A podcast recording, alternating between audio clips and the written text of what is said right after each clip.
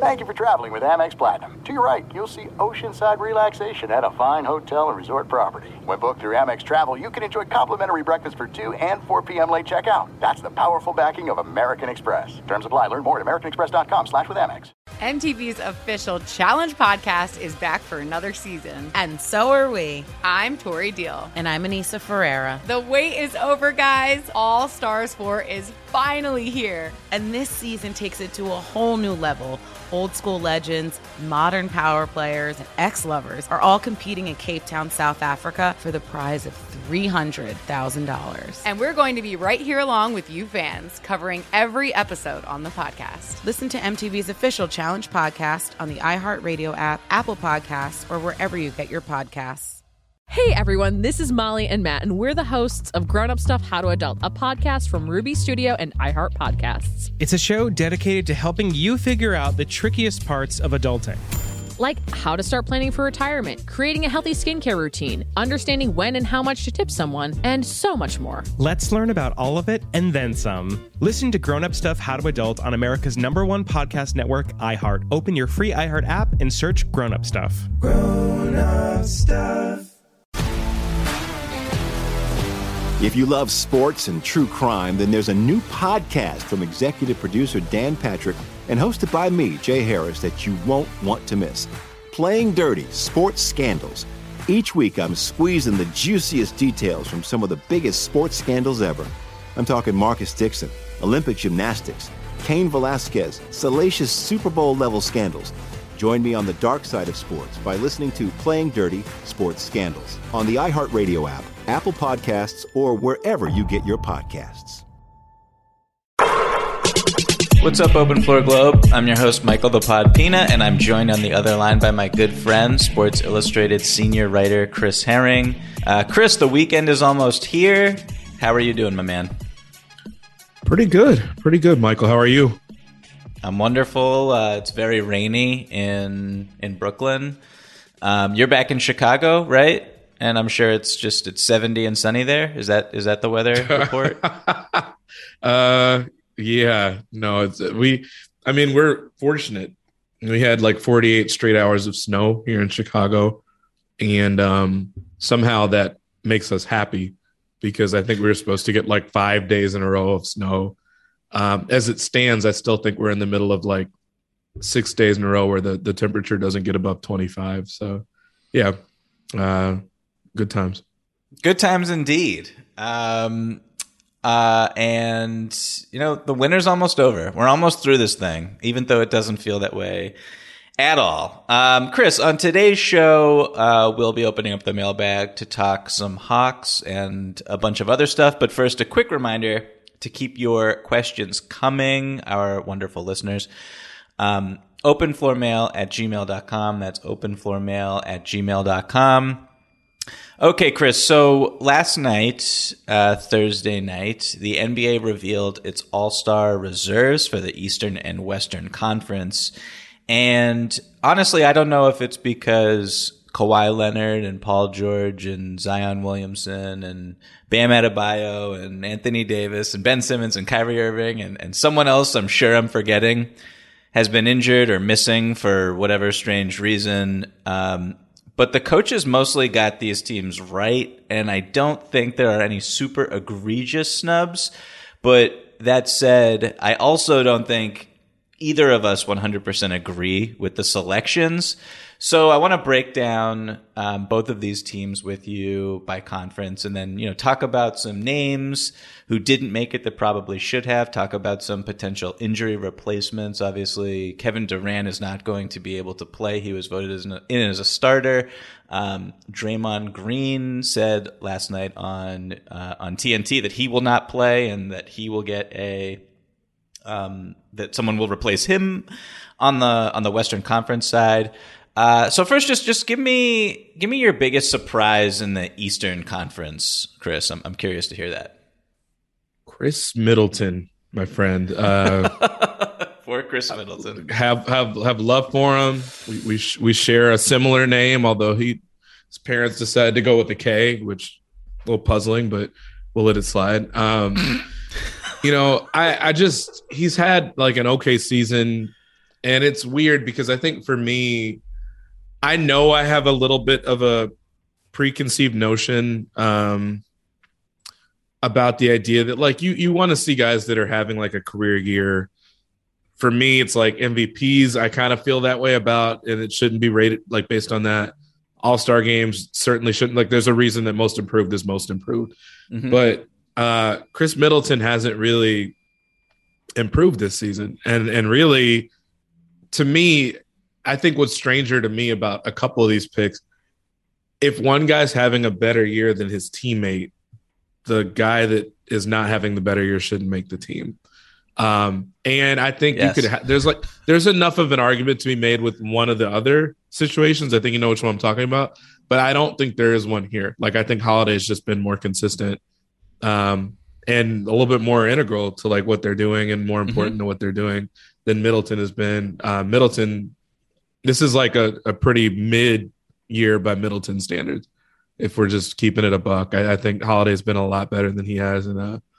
You know, so I was a little bit surprised. And let's mention, too, if we talk about the coaches getting this right, I looked at where the media and the fans had Chris Middleton ranked, mm-hmm. and it was like 16th and 14th or something like that among front court people. He was nowhere near where fans and media had him. You know, normally we're complaining about the fans. Normally the fans are complaining about us. We got it right.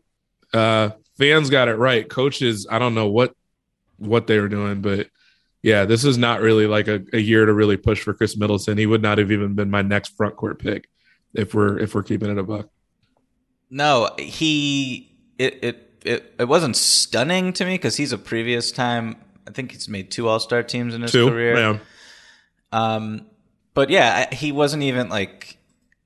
He wouldn't have even been a snub for me. He wasn't really an honorable mention, I think, when we went over the teams in the past couple of weeks. Like, he just wasn't a serious candidate. Like, the Bucks are not this juggernaut that deserves two All-Stars. If they did get two All-Stars, I agree with you 100%, and all the numbers really back this up, the advanced ones at least, that Jrue Holiday has had a better season and is more integral and important to Milwaukee's success than Chris Middleton is.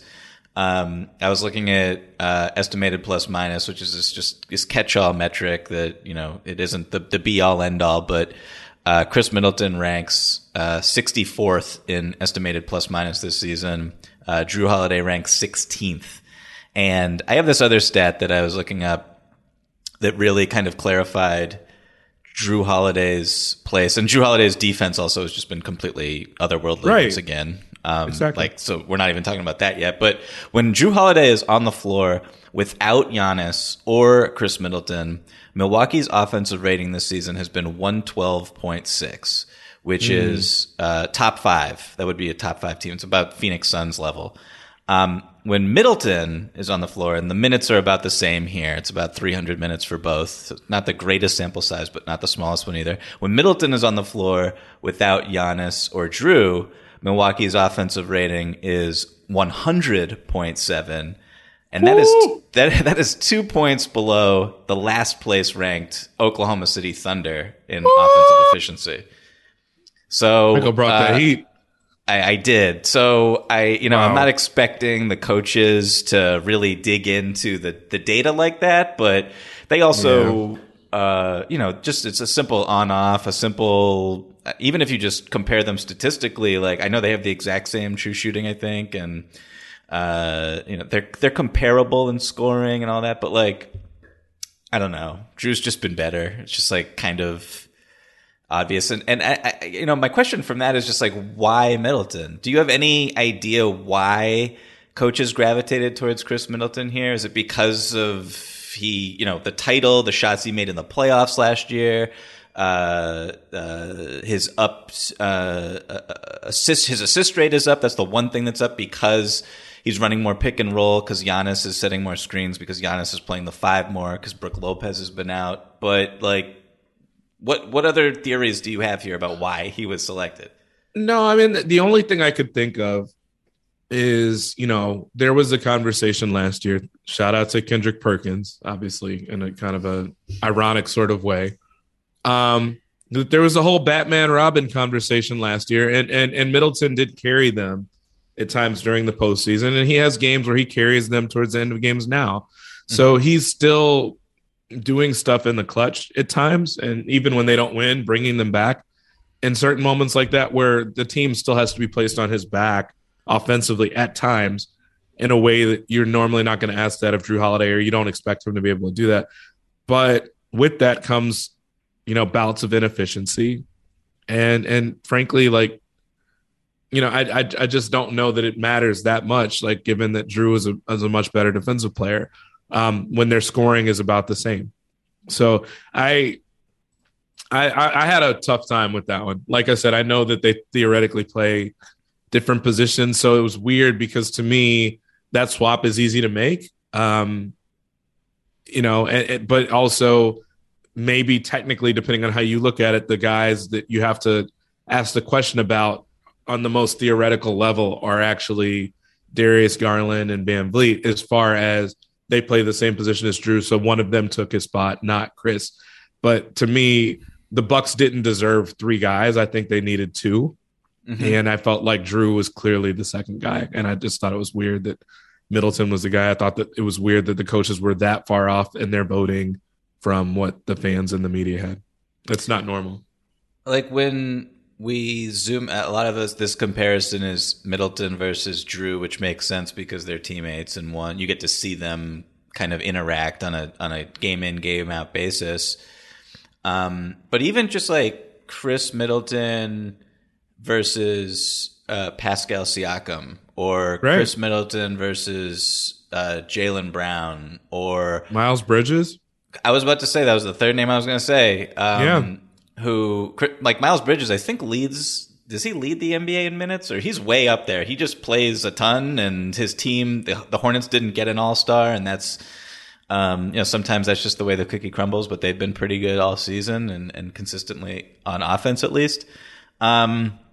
So I don't know. This was a curious one, and I don't really understand it, but, you know, I don't want to bag too hard on Chris Middleton. He's a fine player. He's an Olympian. He's a champion. He's, you know, he shouldn't have been an all-star this year. That's pretty much how I feel about it. Okay, so let's go real quick to the West. Were there any surprises for you? I should say, before you answer, we answered all these questions on SI.com and around table, so everyone go check that out. But did you have any surprises on the Western side with the reserves? Because I was pretty okay with everything, but what did you think? Yeah, I mean, I think I said this in our roundtable online. I'd be lying if I said that there was someone I really, really expected to be on the list that wasn't. That was actually the same group I basically had as far as the guys I would have picked. Certainly interested to see what will happen, given that Draymond said that he can't play, because it opens up a spot for someone. And I think it raises the same question of what we were just talking about a minute ago with Middleton, and whether or not you can really point the finger at Chris, given that positionally he doesn't play the same position technically as Jrue. So I'm curious to see. Draymond is a front court guy, but I'm curious, you know, to see whether they give that spot to a backcourt player in the West, because I feel like there's one guy that's kind of more deserving than the others that I'd like to see, but I don't know that it'll play out like that. I don't know how specifically they kind of hold to those titles and those roles. Name names, Chris. Name names. I mean, yeah, I think DeJounte Murray, you know, I know it's one of your favorite players in the league to watch. He's been fantastic this year. He's been solid around, you know, all around. As far as just, you know, even aside from the scoring and that stuff, rebounds, you know, runs their offense, has always been a good defender. Just is not playing for a great team, but, you know, but the Spurs have had runs here and there. And I thought Draymond put it best yesterday. He was like, yeah, they're not good, but I thought they'd be even less good than they are. Yeah, same, you know. Same. So, I mean, he kind of put it that way, which I thought was interesting. I do like his perspective. By the way, I like Draymond's perspective on Inside the NBA, just because, let's keep it a buck, we know Shaq and Barkley are more or less admitting that they don't watch basketball. So to have someone in the league that is not only watching, but, like, seeing these guys up close. Like Draymond is a guy who more or less, I still think, I can't remember who he said yesterday, but I was like, they're not an all-star. You don't have to pretend that they are. But he I feel like he views the game through a lens where he knows when certain guys are playing well and he knows when they're playing better than they normally have. And so I like the fact that he kind of recognized off the bat that DeJounte Murray was one of those people. I just want to say that I enjoy Draymond on television. I enjoy his perspective. He's super smart. The one thing that I pick up on, because I cover the league and I don't think too many people who watch maybe know this stuff, but like he transparently supports everyone who is a part of Clutch, and that is just very funny to me. DeJounte Murray is with Clutch. DeJounte Murray was also deserving, so I understood why he said DeJounte Murray. Miles Bridges, also someone he was caping for a little bit. Also they have that Michigan State connection. That's true. That's your favorite school, right, Chris? I can't recall. The Spartans. Hey, we got Harbaugh back though, so I'm not even mad. Like, and I refused to like even retweet or really worry about stuff on Twitter. Somebody asked me how I was doing yesterday during the day. I was like, aside from the Harbaugh stuff that's swirling, like I'm great. And then Harbaugh came back. He was never gonna leave. So I'm in a good mood. And I don't even care about that Michigan State joke you just told. So DeJounte, I think we're in agreement that DeJounte should be Draymond's replacement. First of all, maybe this isn't the greatest idea, but do you think the player who's injured should get to pick who replaces them? Based on what you just said, no. Based on the fact that we're going to have Clutch out here just running the league even more, no, I'm good enough on that. Or, you know, God forbid that, you know, we go back to player coaching someday. And then we have, you know, the coaches that make these horrible picks in the East. And, well, let me not go that hard because, like you said, Middleton, you want to stand for Middleton generally because you feel like he's overlooked.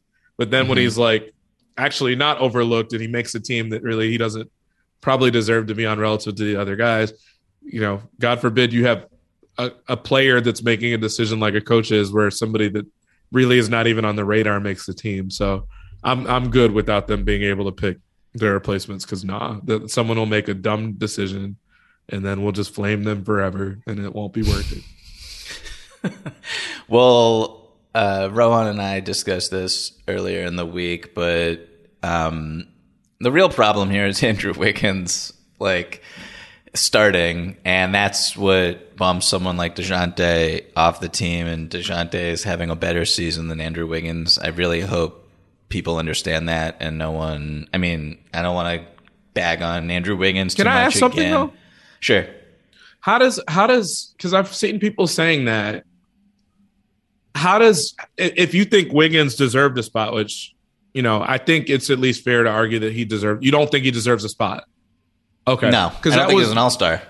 Okay, so that was going to be my question, is like, unless you don't think that, if you feel like he was going to make the team anyway, what difference does it make fundamentally? But I guess that's the question, is like, you don't think he would have been one. And to me, it would have been interesting to see where the coaches came down on him, because I could imagine, I actually don't know. I think Wiggins would have been a fascinating case. I feel like coaches probably weren't as low on Wiggins as the media was. Mm-hmm. I definitely don't think that they would be as low on him as the fans were. And I do think that he probably kind of shines and glows in a way. I mean, the numbers show it, that he's been really effective there. He's having a really good year. No. Yeah. So that part is fine. I was only going to ask, how does him starting differ from the idea of him making the team as a reserve? But if you're saying he wouldn't have been on your team at all, that answers it. Yeah. I mean, it was basically like, I'm thinking about it like,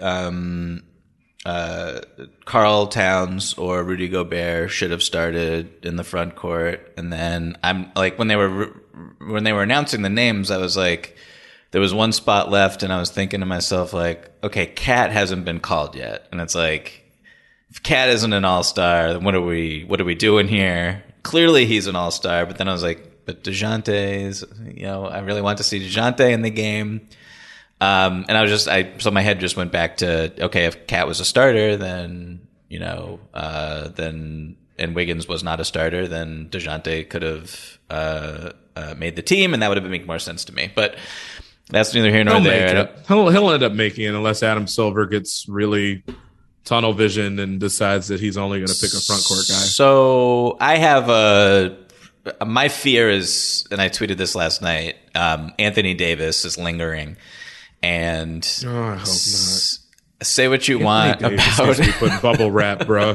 Bubble wrap that man. We do not need to see you playing extracurriculars. Bubble wrap that man and roll him back out when the season starts back up. We don't need to see any Lakers being injured. I don't want to hear Lakers fans using injuries as an excuse if they are on the cusp of missing the playoffs. And because Anthony Davis played in an all-star game he didn't really deserve to be in anyway. Don't want. Yeah, he's been really ridiculous, like back to the superhuman, at least statistically and defensively, I would say. The superhuman Anthony Davis expectation since he came back. His last 5 games, or the first game back was not great, but against the Nets, but the last 4, 31 points, 12 boards, 27 points, 30 and 15, 30 and 17. So he's, I could see, he's plays for the Lakers, et cetera, et cetera. It's like, it's just, I that would not stun me. Let's just say if Anthony Davis was the selection instead of DeJounte. And it's just funny to me, like Anthony Davis not being an all-star. It's like this guy 2 years ago was maybe the best player on the planet. And I know that he's only played in 32 games, and that's the central reason I would say that he's not in the All-Star conversation. But like, it's just weird to me. I don't really have anything like profound to say about that. But it's just it's funny to me that he's just not an All-Star. But I mean, keep in mind the conversation. So I'll put it this way: you have arguments for other. You just mentioned Jaylen Brown. You got Tatum. These are guys that essentially they play for a team with a better record than the Lakers have. The Lakers are right around the same record that the Knicks have. I think they might be a game or two better. So I fundamentally don't understand other than sheer popularity. I mean, he and Bron have both. I mean, like, so Anthony Davis has been hurt. And for most of the season, he has not looked himself. We do have very high standards for him. That's what I'm saying. Like, that probably should not be as large a part of the conversation. But also, man, like, does LeBron even need to be playing? Like, obviously he can make that decision for himself, but did you see that tweet? I very rarely retweet the people that are doctors and the people that are part of like the medical community that tweet pictures or videos. Like I'm diagnosing this as a such and such, because like you shouldn't ever look at pictures and videos and make that decision. You need to be like on the court with the player and be able to touch and feel and to figure out like if something's out of place. But LeBron jumped before he made that dunk a couple nights ago. And the doctor that I retweeted was pointing out that there was like this massive golf ball in the back of the man's knee, basically, like behind the guy's knee. And it like bounced and moved from one side of his leg to the other as he jumped for a dunk. And people are like, is this what LeBron is playing through? It was like, it's on my timeline somewhere. You'd have to find it between all the retweets of people that have been endorsing my book. I don't expect anyone's doing that. I'm not doing it either to pull up the tweet again. But it was disgusting. And it's like he's got this fluid sack behind his knee. And it's just like people are like, Jesus, like LeBron's playing through this? And that's kind of my point is like, I don't want to see any of the Lakers playing. If they've been kind of just banged up, just like rest. And I bet the Lakers probably want that too. But, Anthony Davis, part of the reason he's not played up to his standards, he has not been healthy. And that's fine to admit that. I would rather see someone else play this year. But you're right. It is strange to potentially not see him. But, like, frankly, if the league wants to spread the love around with regards to names and big names, you've got plenty of star power for this game. Pump up the other markets. Like maybe we would have gotten a Ja Morant or someone like that in the game a year earlier if it was because of stuff like this. Like that's okay. Devin Booker didn't make the All-Star. Was it last year the first time he made it, or whenever it was? It's kind of crazy. I feel like we're getting to a point now where a lot of these star players are like a year late or 2 years late in making the game. And we're going to have more people like that this year. Shai Gilgeous has been really fun. You know, and you can make an argument that he's deserving. Ingram has been really good. So I don't know. I'm completely fine with Murray getting the nod. I'd like him to get the nod. Anthony Davis, get healthy, like, or stay healthy. If you are healthy enough to be playing well now, stay that way. I don't need you to play in a game that doesn't mean anything. Yeah, Booker was an all-star 2 years ago, but I think that was an injury replacement. So right. That's yeah. Like he'd never been picked for the game itself. And that's, again, like that speaks to the talent. I would love if the league just opened up one or two more all-star spots. Like, to me, that, I don't know, maybe it's fun to have the conversation about snubs and it's more prestigious that way, but whatever. Like, I just think it should be completely fine to let some of the DIs from smaller markets that are really showing out, giving them a chance, when, particularly when other guys are banged up. I also think about someone like Jimmy Butler a few years ago, who did play in the All-Star game, had no business doing it. Well, didn't he show up and not play? Is that the year you're talking about? He showed up one year and didn't play, but then there was also, I'm almost positive there was one year where he did, I thought he did play, and then was like banged up. I don't know. Even if it wasn't him, like I feel like John Wall maybe did that, and someone else did that. Kemba did it and messed himself up, and I feel like maybe it was the year where Butler showed up and didn't play, or maybe he did play the first half but not the second. But then, like, it was that Timberwolves year where then he ended up missing a long stretch of time, and it was like, you really didn't have business playing either, because you'd missed all this time before the All-Star break when you could have rested your body. And then it kills, like, it almost killed the Timberwolves making. They went from like the 3 or the 4 seed to almost missing the playoffs entirely until Jimmy came back after having some sort of surgery. So I don't know. I'm a big proponent of just like, let the healthiest guys that are young, that, you know, if they're not playing for anything else, then let them play, because at least you're not running the risk of these other guys getting hurt and taking their team out of contention. Not that the Lakers are in contention, but you know what I mean. MTV's official Challenge podcast is back for another season. And guess what? So are we. Just in case you forgot, I'm Tori Deal. I'm a 6-time finalist and a Challenge champion. And I'm Anissa Ferreira, and I've been gracing your screens for the last 2 decades. I am a veteran challenger and Challenge All-Star. And speaking of All-Stars, All Stars 4 is finally here. I'm going to be honest. I literally thought this day was never going to come. Well, the Challenge gods have answered our prayers, and we're going to be right here along with you fans, covering every episode on the podcast. And this season takes it to a whole new level. Old school legends, modern power players, redemption seekers, and ex-lovers are all competing in Cape Town, South Africa for the prize of $300,000. Anyone can win, relationships matter, and only one All-Star will claim the title of Challenge Champion. Listen to MTV's official Challenge podcast on the iHeartRadio app, Apple Podcasts, or wherever you get your podcasts.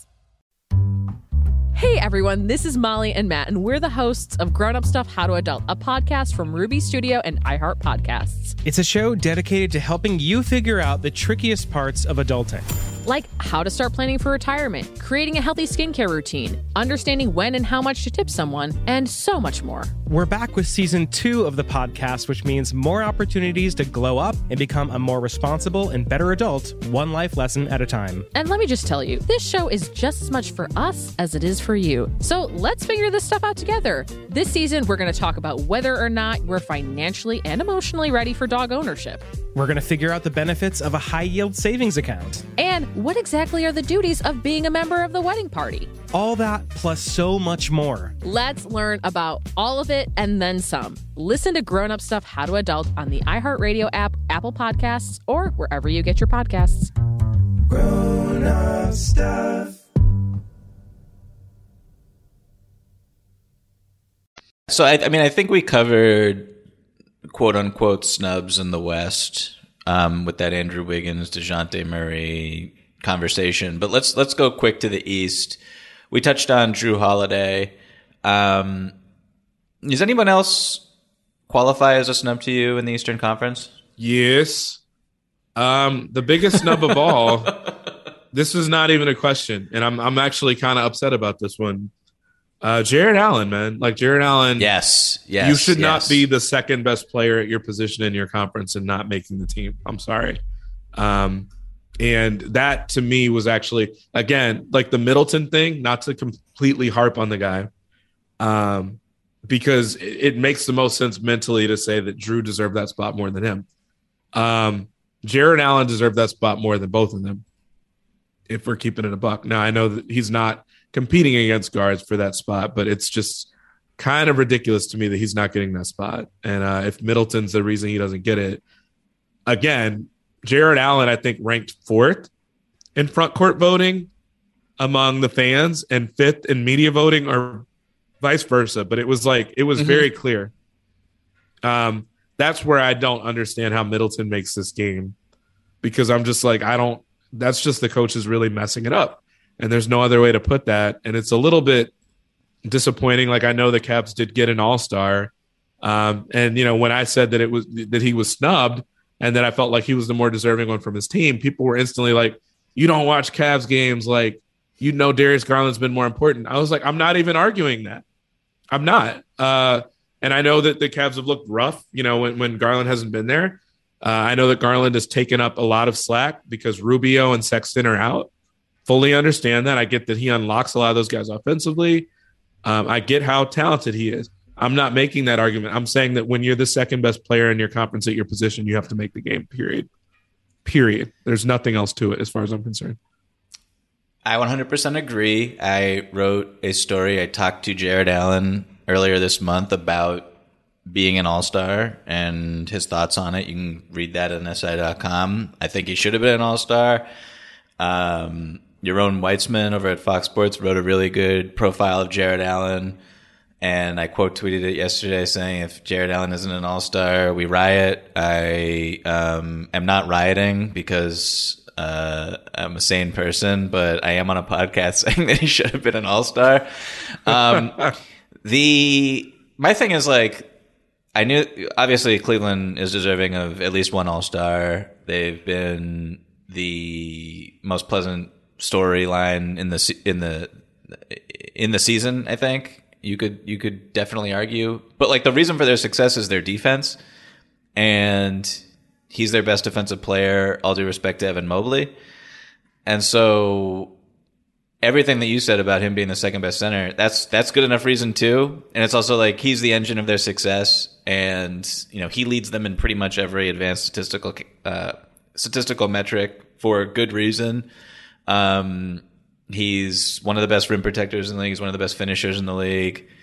Does so many little things that are imperceptible. This isn't really a dig at Darius Garland, who I think is awesome and super fun to watch, and he's easier to appreciate for sure, especially in an all-star game. I think everybody wants to see Darius Garland instead of Jared Allen. Jared Allen types don't make sense in formats like that.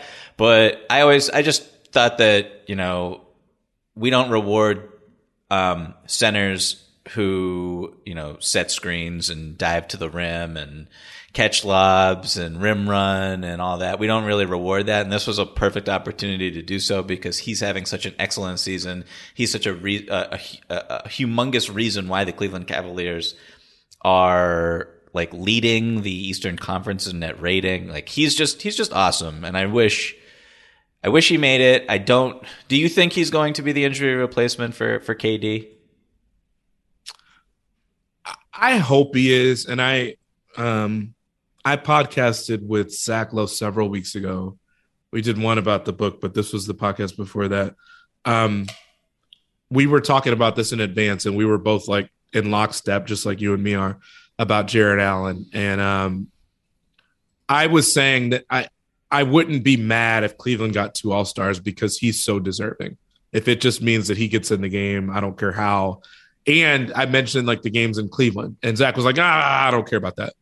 I'm hoping that actually is a factor here, just because it at least increases the odds of him making the game as the replacement. He should have been in without needing to be an injury replacement. That, like I said, I more or less don't care about this sort of stuff, but this one bothers me just because if you're going to have positions and label stuff positionally, you cannot have someone that is number 2 at their position in their conference and not make it. Not to mention that he drives a lot of what they're doing on defense. Obviously, Mobley's a big part of it too, but You know, I just kind of am in shock that he was not a guy. And in particular, I figured he was a lock because normally it's the fans and the media that are a little bit behind as far as picking up on trends. So I figured like, oh, when I see Jared Allen ranked fourth in voting among those two groups, you know, or 4.5 because he's fourth in one and fifth in the other, mm-hmm. naturally the coaches are going to know that, right? They're going to have him in that spot too, right? And to not see him on the team was just, it was kind of disheartening because I'm like, what are the coaches not seeing? And like, what do you think is turning this team around? It's not just Mobley, and it's certainly not just Garland. Allen has been a huge part of it. So I hope he makes it. If it's just the injury replacement, fine. But he really should have been on the team to begin with. And again, I know it's not just a one-to-one thing with him and Garland. He deserved it more than anybody on that Cavs team, in my opinion. And he deserved it more than just about anybody else in the conference. I agree. I think he will make it because the game is in Cleveland, and it just makes a lot of sense to put him in there. He deserves it. I don't know if he'll ever make another one. Right. That's another reason you want to see him make it, right? You know? Yeah. And, you know, I think Bam Adebayo being hurt is a huge reason here. There's a lot of other guys who've been hurt that I mentioned at the top of the show that have really opened doors for guys like Jared Allen. So, yeah, just reward Jared Allen, man. Like, it's not that hard. Please. MTV's official Challenge podcast is back for another season. And guess what? So are we. Just in case you forgot, I'm Tori Deal. I'm a 6-time finalist and a Challenge champion. And I'm Anissa Ferreira, and I've been gracing your screens for the last 2 decades. I am a veteran challenger and Challenge All-Star. And speaking of All-Stars, All Stars 4 is finally here. I'm going to be honest. I literally thought this day was never going to come. Well, the Challenge gods have answered our prayers, and we're going to be right here along with you fans covering every episode on the podcast. And this season takes it to a whole new level.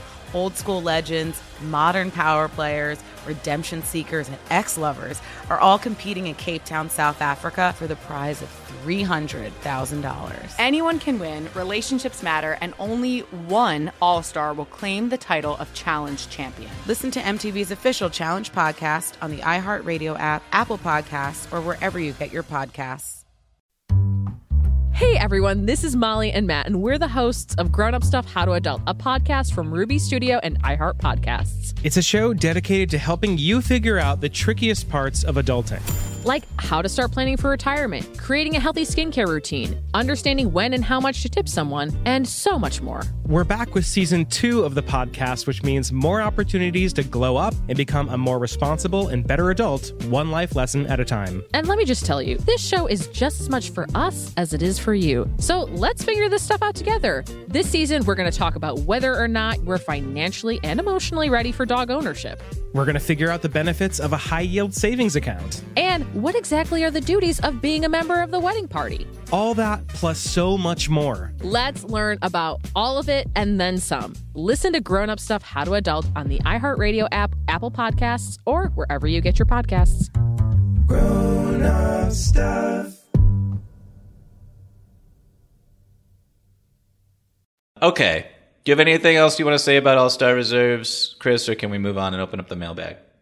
Yeah, open it up. Let's go. Okay, so our first email comes in from Zach, who writes, first off, huge congrats to Chris for writing an amazing book and becoming a pop culture icon.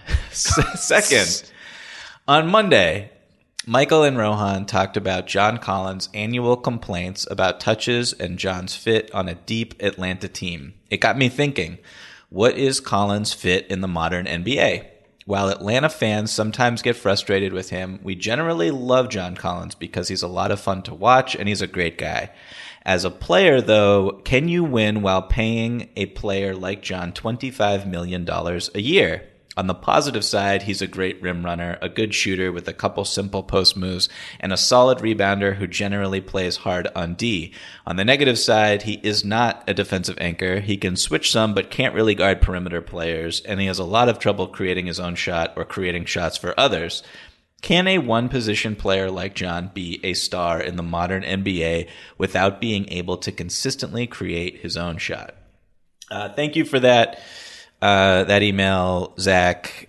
Chris, I have a few John Collins thoughts that I'm going to say right now. And I also want to talk a little bit about the Atlanta Hawks more broadly. They beat the Phoenix Suns on national television on Thursday night. I wrote about them on the site yesterday as this really intriguing trade deadline team that I think a lot of people were expecting big, a seismic deal out of them in addition to the Cam Reddish trade because of their record. They're in 10th place coming off an Eastern Conference Finals appearance and seemed ripe for a shakeup, but they've also rattled off 8 wins in their last 9 games. Their only loss was against the Raptors. Trae Young did not play in that stretch, and they barely lost. So they're humming right now, and we can talk about them in a second. But real quick, like, John Collins has told me that he wants to be in the Hall of Fame multiple times. Pretty much every time I've interviewed him, he's mentioned that to me.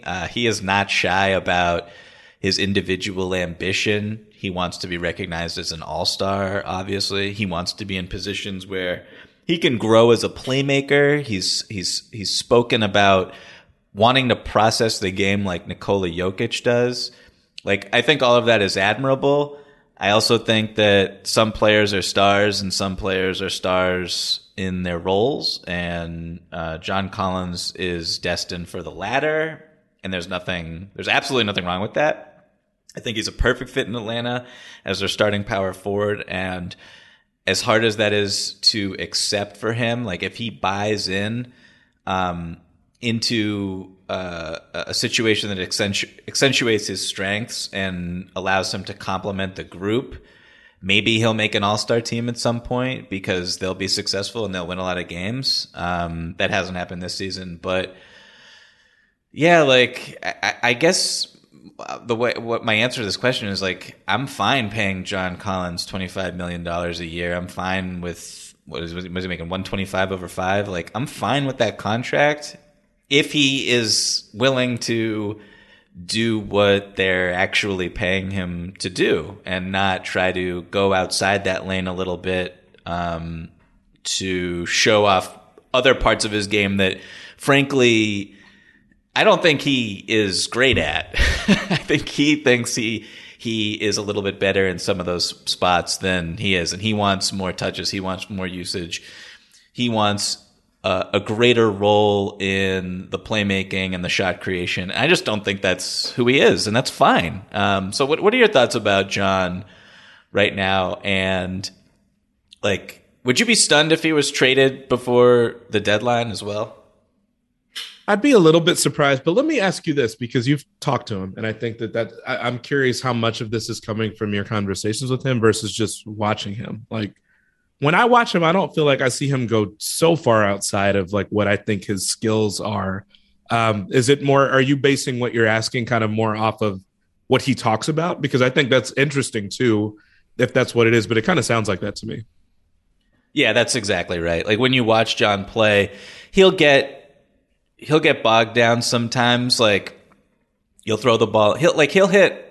I think he's at his best when he catches a pass, let's say in the mid post. They'll throw it to him early in the shot clock, and he just hits a face up jumper. He doesn't really overthink. He doesn't even, like, he'll either back his guy down, draw a foul, right, or turn and knock down a face up jumper over whoever he's guarding. And when he tries to, and he doesn't do this a lot, but when he tries to, look for cutters and survey the court and really outthink himself, that's when that's when he gets in trouble, and that's when the team is not at its best. But what I'm saying is almost exclusively about things that he's said to other reporters, things that he's said to me about his unhappiness when the team is struggling, is when those comments usually come out. And when things are good, he's like, this is my role. Like, I'm not 100% happy with it, but, like, I can do it, and blah, blah, blah. When they're losing, that's when it gets a little shaky. And you saw his name in all these different trade rumors, and not even a part of, like, a trade for a superstar, just like we are trying to kind of get rid of John Collins type of deals. And it's like, well, I just like the Cam Reddish stuff, basically. Yeah, exactly. It's like, why? And it's just like, why are you unhappy when, like, I'm looking at other situations around the league, and if you had a usage that was 27, 28, it's like, I don't know what kind of player that is, frankly. And that's when you get into trouble with the contract. But like when he's next to Trae, it's just like a perfect combination. When he's next to Okongwu, when he's next to Capella, like the situation he's in is just so ideal that it confuses me when he speaks about not being happy with it. And a good defensive fit too, you know, not to mention that, like, because for me, there was a time where I was kind of like not sold. I was never completely sold on a max deal for the guy. I grew to like him a lot more, and then he impressed me a lot during the playoff series against the Knicks, really, where he just, you know, he's in the right spot a lot of times defensively. Like, I was not super impressed with him at the beginning of his career defensively. It's hard to be impressed with anybody with that team defensively before Capella got there. But he, you know, he's a pretty solid, complete player as it relates to being a role player, but he's about as highly paid as you're really going to be as a role guy. You know, I think maybe Michael Porter Jr. is another guy that, you know, who has not really rounded out his game as far as creating his own shot. So you can be a max guy at that level. Otto Porter had done it as well, but it's rare. But also those are guys that you're really not trying to build a whole team around.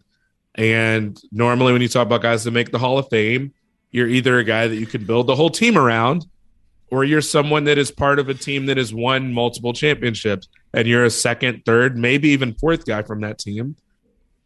There's a much better, I'll put it this way, there's a much better chance of him doing that with the Hawks and being a third, fourth guy with the Hawks, even second guy maybe at some point, as opposed to him being the lone wolf and the lone star. That's probably not going to happen. I won't rule anything out. You know, and also let me not be extreme with it. So like the Hall of Fame might be a long shot for him. Certainly in that role. But also like we've seen guys, and I feel like we all kind of turn up our nose, reporters, fans alike, when a player basically says, I want to do more than what I'm doing. And I want to be a star player and recognized as one. And we all saw Jeremy Grant do that. And then he went to the Pistons, and for like 2/3 of a season, I mean, arguably should have been an all-star last year, just based on like through that point in the season was playing well enough to have been one. Now his numbers cooled off, and it is interesting now because I do see a lot of teams kind of saying that they would really like to add him, or at least, you know, through background stuff and through the reports, they'd really like to add him because I think other teams still see him as, man, this would be a really great second or third option for a championship team, which is essentially what I think the Nuggets were hoping he would grow into and what they were paying him to be. But he doesn't want to do that. And it's, you know, I don't know. I can't be mad at people that have that feeling. Mm-hmm. Not everybody plays the game to want to win a ring. I'm sure people probably want to do both, but the money might be more important to some people, and the fame might be more important to some people. I can't be mad at that. Like it's maybe not the way I think about it, but we've also been kind of preoccupied by the idea that the only reason people play this game is for the rings. And that may not be the case for everybody. When I did my Hawks story and I went down there, I remember sitting across from Nick Van Exel and talking to him about sacrifice and how the team would need to sacrifice this season. And he was like, I don't think this quote made the story, but he was like, there's three things that players in the NBA want in this order: money, minutes, and wins. It was like, that pretty much, that is why it is difficult to do what the Hawks are trying to do here, and it's really hard to feed everybody. And if you get everyone to buy into the winning, that is when special things happen. But you need special, and I'm not criticizing John Collins, but you need a particular type of selflessness across the board from everyone and a buy-in, and that's just tough. But once you get your money, and he's gotten his money, then that kind of goes behind. It should go behind. Winning should then take a leap forward, and maybe it has for him. I don't. You know, when they do win, he's content, like I said, and they've been winning, and he looks great. Like he's an effective player when he's getting open threes. He knocked a few down last night against the Suns in that big win.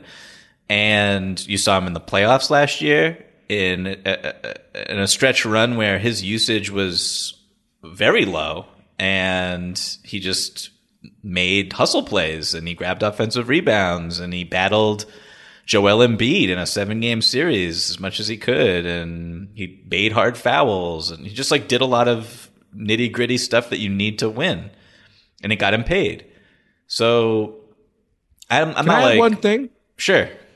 You know, one of the things I think is overlooked, and you and I have talked about this, so I won't belabor it, but I was low on the Hawks coming into the season relative to pretty much everybody, in part because I kept saying, I don't know that all these young guys are going to grow the way everybody hopes they do from one year to the next. Some guys took a leap forward last year. I don't necessarily know that they're all going to do that the way everyone would like to see. And I did mention that the role thing was going to be important just because now they've won, but they benefited a little bit in some ways, at least at times, from being banged up last year. So everybody kind of got opportunities at different points during the year, which is not always going to be the case. I think is part of why you saw Cam Reddish get shipped off. Part of what really helps some of those teams you're talking about, the teams that do win and do succeed and do have Hall of Famers, you get big levels of sacrifice, but you also have veterans that come in that have played somewhere else before, gotten their money, and been a star somewhere else before. Hell, Iguodala is like a great example of that with the Warriors, because by that point, he already knows how difficult it is to win in the NBA. And he knows that it's great to have stardom and have the money that comes with that and have the cachet that comes with that. But also knowing that like it's really, really rare to have a shot to win a title every year. And that you just kind of lower yourself and humble yourself to where you fit in with whatever the team needs. And you know, if you could be a jack of all trades on a team like that, like you can win titles. And that's essentially what he did. Not everybody wants to do that, but certainly not every young player can deal with that. And sometimes it's something that's kind of like an acquired taste that only a veteran can really have that palate that, you know, so I understand it. It's not to knock him. I haven't talked to him about that stuff like you have, but this was one of the things I thought might be a problem for the Hawks. So it's not terribly surprising to hear that, but now they're starting to win. And so, you know, maybe they're a scary team. Like nobody wants to play them in a playoff series, or even if they did last year, they don't want to now. So, you know, it'll be interesting to see what happens with everybody. Yeah. So I want to real quick, like, what do we think about the Hawks now? Like I wrote about them yesterday as a team that had won 7 of 8, that had changed its rotation post Cam Reddish's departure, moved Kevin Huerter into the starting lineup, moved Bogdan Bogdanović to the bench, and started to play this all bench unit of DeLon Wright, Lou Williams, Gallinari, Bogdanović, and Okongwu. Okongwu has been closing games at the 5 with the starters, and they just looked terrific. Like everyone's kind of sliding in their roles. DeAndre Hunter's taking these incremental steps forward. He's one of the best on-ball defenders in the NBA right now. If you watch him play, he just is. He's incredible. It's great. Too. He was, and it's like they're in 10th place. I think they're still in 10th place right now, which really speaks to just how bad they were earlier in the season if you win 8 of 9 and whatever. But over those last 9 games, they have the 4th best defense in the NBA. They have the 5th best offense, 2nd in net rating. And you just said no one wants to play them. I just think they're so good. Like, I'm not really ruling anything out with this team, like anything. And am I crazy, or should I be a little bit more tempered in how I feel? No. I mean, I think the realization is what it is, that I think last year proved that nobody's like looking forward to playing them. Certainly not the Sixers, although maybe they feel a little bit more comfortable with Ben Simmons not being in the mix now. Nobody wants to play them. I don't think that changes because of how slowly they started the year. Like, I think more realistically, they had a target on their back. They were probably feeling themselves a little bit to start the year.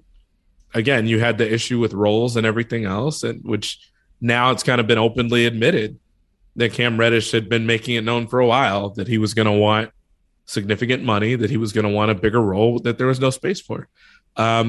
So, you know, you hope that moving people out like that helps the team by itself, just because it gives more space to other people that also want bigger roles but haven't been complaining about it. But no, I mean, they certainly are capable defensively. Okongwu had been out for a huge chunk of the season, you know, and they stunk, frankly, on that end of the floor when Capella wasn't there. So having him is massively important. And we already know they can score. And, like, you know, the stuff that Trae Young and other guys like him were having to kind of deal with at the beginning of the season, just adjusting to foul calls and the way that those were working with what they got rid of. They were actually, to me, like a pretty easy candidate to regress, at least to start the season. And we definitely saw that. I think they regressed harder than I or basically anybody else imagined. But this is also what they did last year at a certain point once they got Nate McMillan. So no, I mean, like, I think everybody needs to take notice of what they're doing. They absolutely are a threat. And I don't know that there's a real ceiling as to what they can accomplish at this point. They also could hit a cold streak, get a cold spell, and struggle to get into the play-in. But at this point, I mean, like, yeah, there's no question that I think you're right to think that they could do whatever and not be that surprised by it at this point in terms of winning. So, again, I said they're in 10th place. The plan, if they, you know, they're 4 back of the 6th seeded Nets. What does the rest of their schedule look like? I'm curious about that. Let me look. I'll pull it up. You could keep talking. Yeah, I know that they have been real home heavy over this past stretch, which I'm sure has contributed to their success. Also, not having anyone in COVID protocols has contributed to their success. But I'm pretty sure they got road. It's a messy road centric schedule going forward, or at least they have a stretch that is not very pleasant. But you can look that up. But what I was going to say is, like, do you feel like, honestly, like, I'm looking at the standings and you have Chicago in first place, Miami second place, Philadelphia third place right now as we record this on Friday. It's like Miami. I think Miami is, you know, when they're fully healthy, I would say that they're probably maybe a little better than the Hawks, but marginally. But, like, in a 7-game series, the Chicago Bulls versus the Hawks, I'm picking the Hawks. In a 7-game series, the Sixers versus the Hawks, everybody healthy, I'm probably going the Hawks. Like, and I'm not, like, I think that Joel Embiid's probably the best player in that series, but, like, Trae Young is amazing, man. Like, he broke the Phoenix Suns last night on national television. They were scrambling towards the end. I know that they were trailing. Which dude wasn't even a sure thing to play, was he? By the way, the Hawks have the 4th easiest schedule left in basketball. Oh, okay. So unless I'm reading this wrong, they 27th. So they've got a very easy schedule relative to everybody else. So I mean, look, I'm not debating you or anybody about what they can accomplish at this point. Like, They obviously have stuff set up very well for them. I'm curious to see if they do anything at the deadline. I don't think they need to, quite frankly. I mean, they've obviously put themselves in a position where they're not looking to take on any real money. But, yeah, I mean, they've got – for how they're playing right now, they should feel really good about themselves. And then they've got a schedule that's relatively favorable coming up the rest of the way. So, yeah, I hear you. I'm in agreement with you. MTV's official Challenge podcast is back for another season. And guess what? So are we. Just in case you forgot, I'm Tori Deal. I'm a 6-time finalist and a Challenge champion. And I'm Anissa Ferreira, and I've been gracing your screens for the last 2 decades. I am a veteran challenger and Challenge All-Star. And speaking of All-Stars, All Stars 4 is finally here. I'm going to be honest. I literally thought this day was never going to come. Well, the Challenge gods have answered our prayers, and we're going to be right here along with you fans covering every episode on the podcast. And this season takes it to a whole new level. old school legends, modern power players, redemption seekers, and ex-lovers are all competing in Cape Town, South Africa for the prize of $300,000. Anyone can win, relationships matter, and only one All-Star will claim the title of Challenge Champion. Listen to MTV's official Challenge podcast on the iHeartRadio app, Apple Podcasts, or wherever you get your podcasts. Hey everyone, this is Molly and Matt, and we're the hosts of Grown Up Stuff, How to Adult, a podcast from Ruby Studio and iHeart Podcasts. It's a show dedicated to helping you figure out the trickiest parts of adulting. Like how to start planning for retirement, creating a healthy skincare routine, understanding when and how much to tip someone, and so much more. We're back with season 2 of the podcast, which means more opportunities to glow up and become a more responsible and better adult, one life lesson at a time. And let me just tell you, this show is just as much for us as it is for you. So let's figure this stuff out together. This season, we're going to talk about whether or not we're financially and emotionally ready for dog ownership.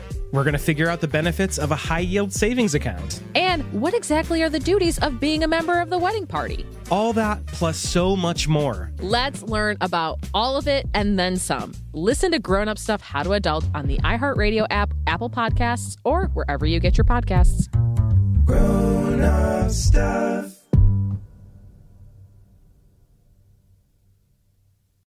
Okay, so you just said that the Hawks are going to win the championship. Okay, let's move on to an email from Sebastian, which really ties into the John Collins conversation that we were having. But Sebastian writes, "Hey, Shelby, Chris, Michael, and the rest of the crew." Now, first of all, I just want to say that I swear I did not edit Rohan's name out. Sebastian did not include Rohan. I'm sorry, Rohan.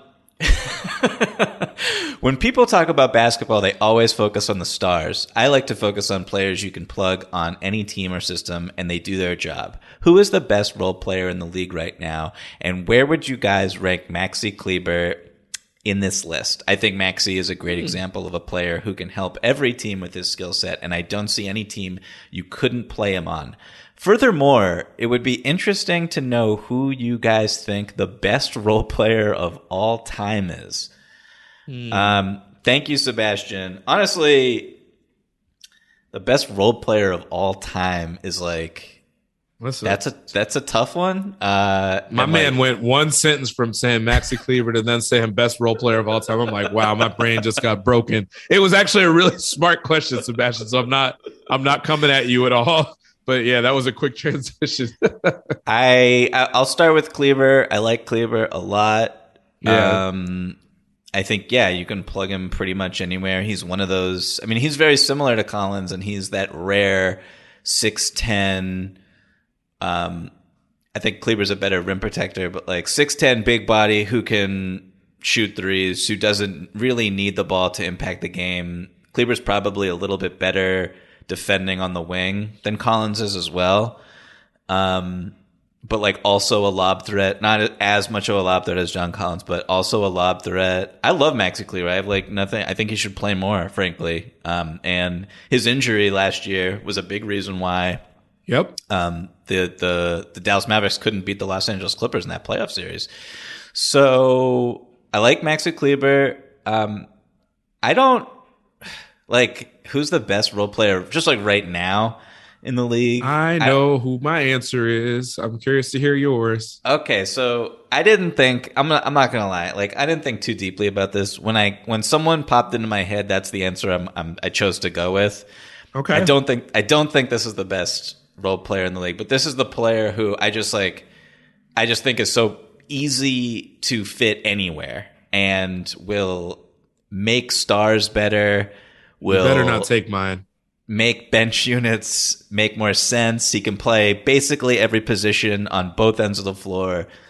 And that player is Nick Batum for me. Okay. You didn't take mine. I'm happy. Okay, good. Like he can switch.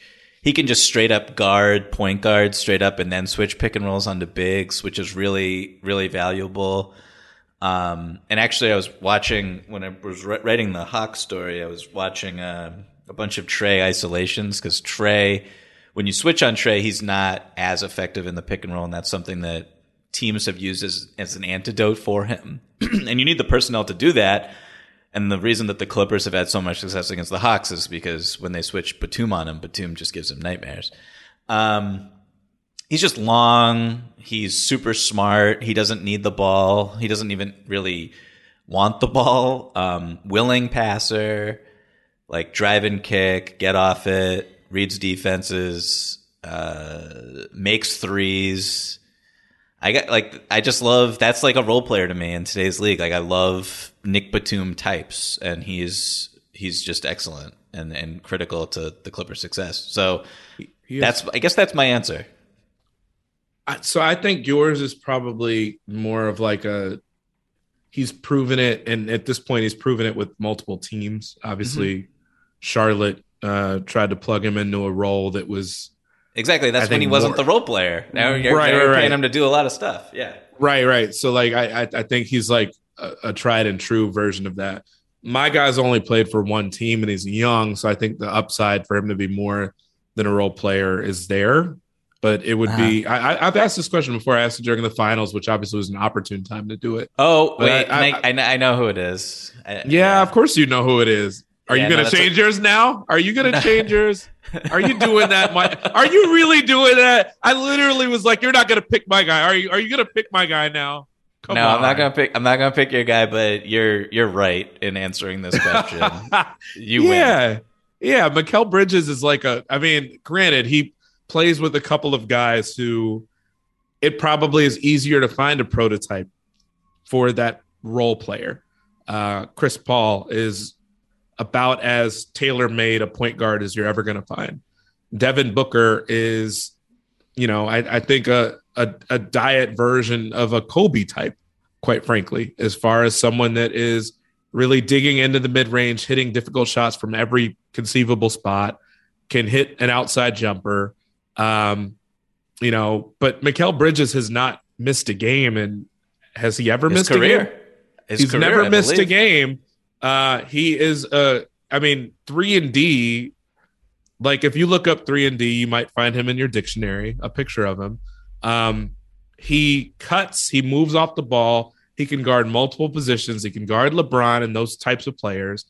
And it's funny because when you talked before about like Chicago and the idea that you would take Atlanta over Chicago without even really thinking about it, which is pretty much what you did when they played the Knicks last year, Atlanta. If you add someone, and obviously this is a big if you add someone like a Mikal Bridges to that team, all of a sudden I think Chicago is like a very, very real title contender.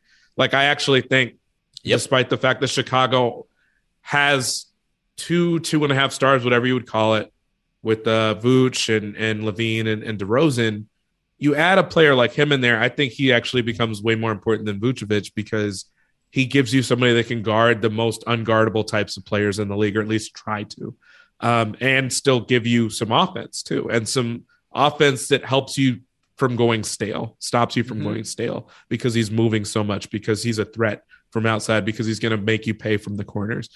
And he gets up and down in transition. I love Mikal Bridges' game, and I don't know. I feel like he would fit with just about any team. Maybe he's not as talked about if he's not on Phoenix, but then again, he was a really solid player before they were a contender as well. So I just love Mikal Bridges' game. How can you not? He's so perfect for the Suns, but at the same time, as you said, like, literally put him on any team, and he'll play 35 minutes. He'll start. He'll make the starters, everyone else on the floor, better. The one part of his game, and you actually did mention this, but I don't think anyone in the NBA runs the floor better than Mikal Bridges. Like, so good. That's like when you watch them play. The way he ups the tempo just by sprinting the court and forcing, like, he just will create a mismatch in transition by trying hard. And then, which is wild. Yeah. And then they'll get into like CP, Ayton drag screen action where the defense is scrambled because Mikal Bridges decided to like sprint up the sideline and just like drag a defender deeper than he wanted to go. and create that extra bit of space.